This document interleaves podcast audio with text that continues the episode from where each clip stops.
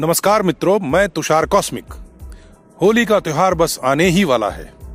और हमेशा की तरह यह कहा जाएगा कि होली गले मिलने का त्योहार है, रंजिशें भुलाने का त्योहार है, खुशी का त्योहार है।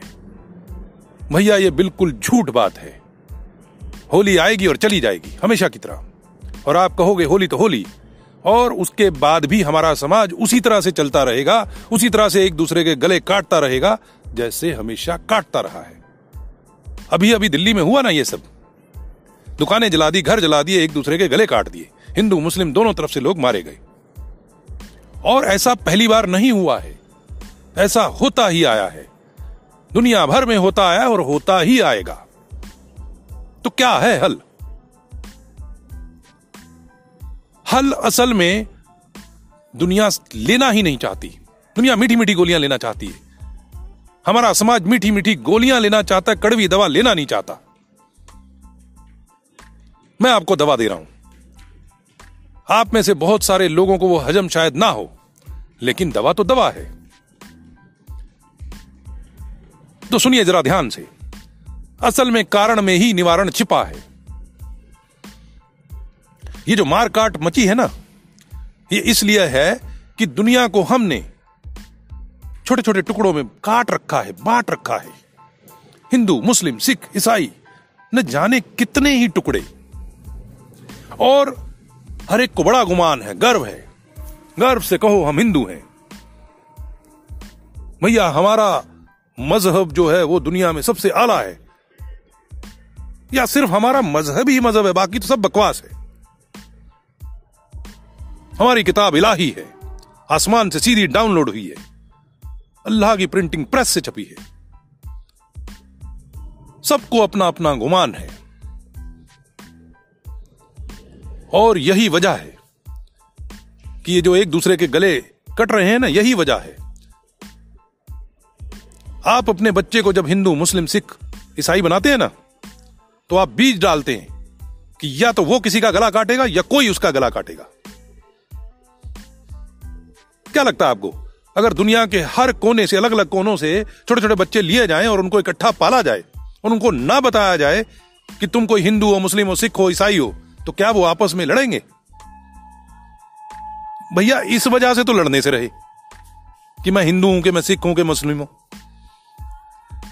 और यही आज दुनिया में सबसे बड़ी वजह है कि दुनिया एक हो नहीं पा रही। हम कह ज़रूर रहे हैं कि दुनिया एक ग्लोबल विलेज बन चुकी है। व्यापार हो रहा है मल्टीनेशनल कंपनियाँ बन चुकी हैं। ठीक है? आप हवाई जहाज़ में बैठो और आप 24 घंटे में आधी से ज़्यादा दुनिया का चक्कर मार लो। तो क्या लगता है कि दुनिया ग्लोबल विलेज बन गई? भैया, नहीं बनी है। हम आज भी छोटे छोटे टुकड़ों में बटे हुए हैं। जातियों में, उपजातियों में बटे हुए हैं, धर्मों में बटे हुए हैं। आगे से आगे पता नहीं कितने टुकड़ों में बटे हुए हैं। तो इसका इलाज यही है कि दुनिया को एक ग्लोबल संस्कृति दी जाए।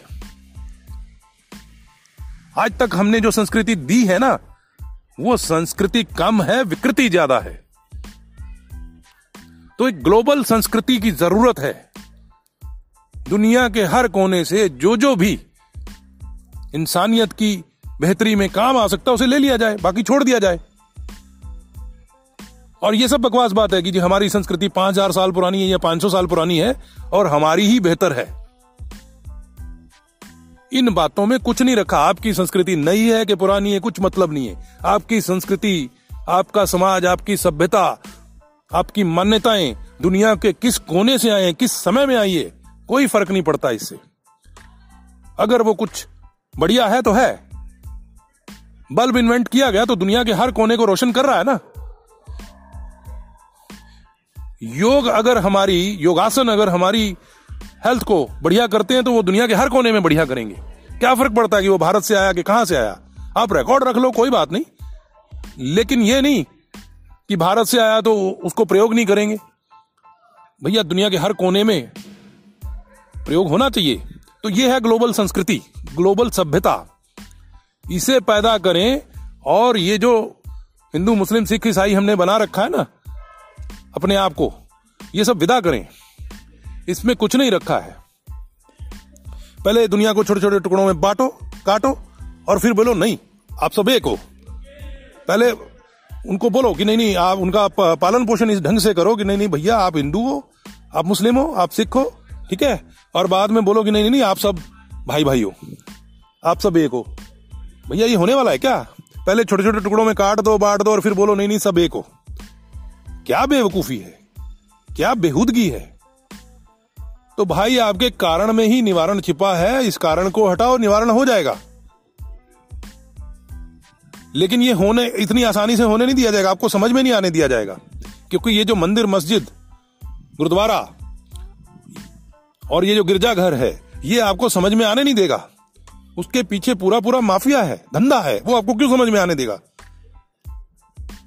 भैया, वहाँ से पूरा एक जो है, माफिया चलता है, पूरा एक आर्थिक सिस्टम है। वो क्यों आपको समझ में आने देगा? आप लाख सर पटक लो, लाख अरदास कर लो, प्रार्थना कर लो प्रेयर कर लो, भाई, उससे कोई फ़ायदा नहीं होने वाला, आपकी कोई नौकरी नहीं लगने वाली उससे, कोई धंधा नहीं चमकने वाला उससे। वो होता है, आपका सीधा सीधा आप कितनी मेहनत करते हो, कितना दिमाग लगाते हो, कितना श्रम करते हो, मानसिक भी और शारीरिक भी। उससे रिज़ल्ट आते हैं कॉज एंड इफ़ेक्ट सीधा सीधा है। कोई देवी देवता, कोई भगवान, कोई अल्लाह बैठा नहीं हुआ इन कामों के लिए। समझ लो इसको, ठीक से समझ लो। ये सिर्फ़ बचकानी बातें हैं। पूरा धर्म ही बचकानी बातों पर खड़ा है।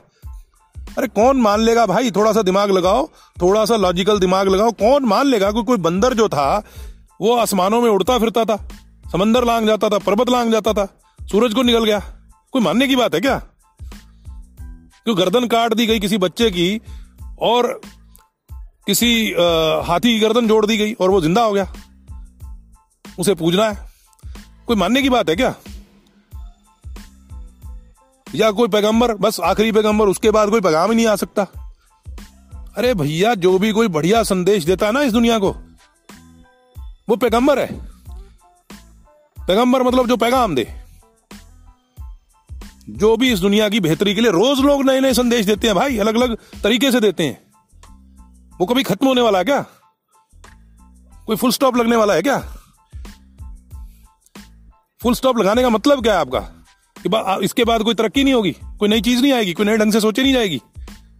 रोज जो जो रोज आविष्कार हो रहे हैं वो कैसे हो रहे हैं? आविष्कार का तो मतलब यही है कि जो पहले नहीं था कोई ऐसी चीज़ जो पहले नहीं थी वो अस्तित्व में ला, ला दी गई। बल्ब नहीं था बना दिया गया। कोई सामाजिक सिस्टम नहीं था। आ गया। तो हुआ ना, वो पैगाम है अपने आप में। तो भैया थोड़ा दिमाग लगाओ, थोड़ी सी बुद्धि लगाओ, थोड़ा सा तर्क लगाओ, थोड़ा सा लॉजिक लगाओ, बात समझ में आ जाएगी। बंधे रहोगे, कुछ समझ में नहीं आएगा। बुद्धि को बाँध के रखोगे, किताबों से, ग्रंथों से कुछ समझ में आने वाला नहीं है। ये जो ग्रंथ है ना, ये बहुत बड़ी बाधा है आपकी सोच में। क्योंकि ग्रंथ में कुछ भी सही नहीं है। सही अगर है, तब भी सही नहीं है। क्योंकि उसमें अगर सही भी है तो उसको सही आप इसलिए नहीं समझते कि वो सही है, कि आपने तर्क से समझ लिया कि वो सही है। नहीं, आप इसलिए सही समझते हो क्योंकि आपको बताया गया, बचपन से बताया गया कि वो सही है, इसलिए आप सही समझ रहे हो। आपको कंडीशनिंग दी गई है बचपन से, सम्मोहित किया गया बचपन से हिप्नोटाइज किया गया बचपन से, इसलिए आप समझ रहे हो कि वो सही है। आपका सारा धर्म बचपन का हिप्नोटिज्म है। अदरवाइज़ हिंदू सारी उम्र यही क्यों सोचता रहता कि नहीं नहीं नहीं हिंदू होना ही बढ़िया है। मुस्लिम जो है, यही क्यों समझता रहता कि नहीं नहीं मुस्लिम होना ही बढ़िया है। वो इसलिए समझता रहता, बचपन से यही समझाया गया उसे। इससे ज़्यादा कुछ नहीं है वो। आपका चौगिरदा जो है, आपके इर्द गिर्द जो समाज है, उसने आपको ऐसा समझाया है। बचपन से समझाया तर्क से नहीं समझाया आपको।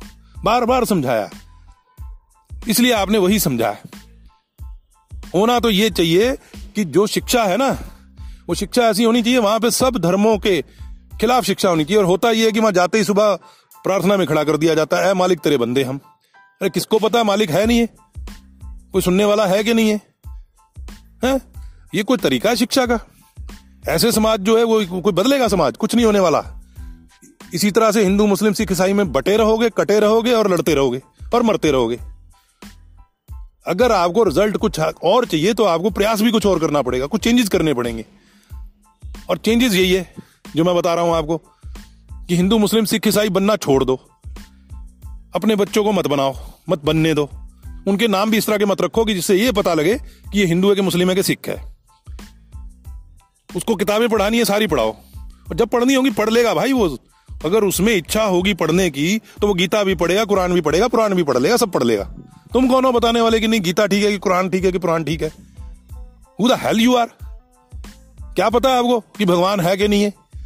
आपको बस बता दिया और आपने मान लिया। और वही बीज जो है, विष बीज जो है, वो आप अपने बच्चों में डाल रहे हो। बंद कर दो भाई ये सब। अगर अपने बच्चों को कत्ल होने से बचाना है, कातिल बनने से बचाना तो ये बंद कर दो। मैंने आपको जो है, निवारण समझा दिया, कारण भी समझा दिया कारण भी आप हो और निवारण भी आप हो। समझ लो इस बात को ठीक से।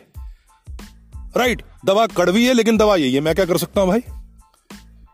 चलिए थैंक यू शुक्रिया सुनने के लिए बहुत बहुत और मेरे से अगर किसी ने एक सवाल जवाब करना मोस्ट वेलकम तो शार कॉस्मिक अगर आप गूगल करेंगे, मैं मिल ही जाऊँगा। ठीक है? तो शार cosmic at Gmail dot com आप भेजना चाहें, कुछ भी लिख के मुझे भेज दीजिए। मैं आपको जवाब ज़रूर दूँगा। सुनने के लिए बहुत बहुत शुक्रिया। Thank you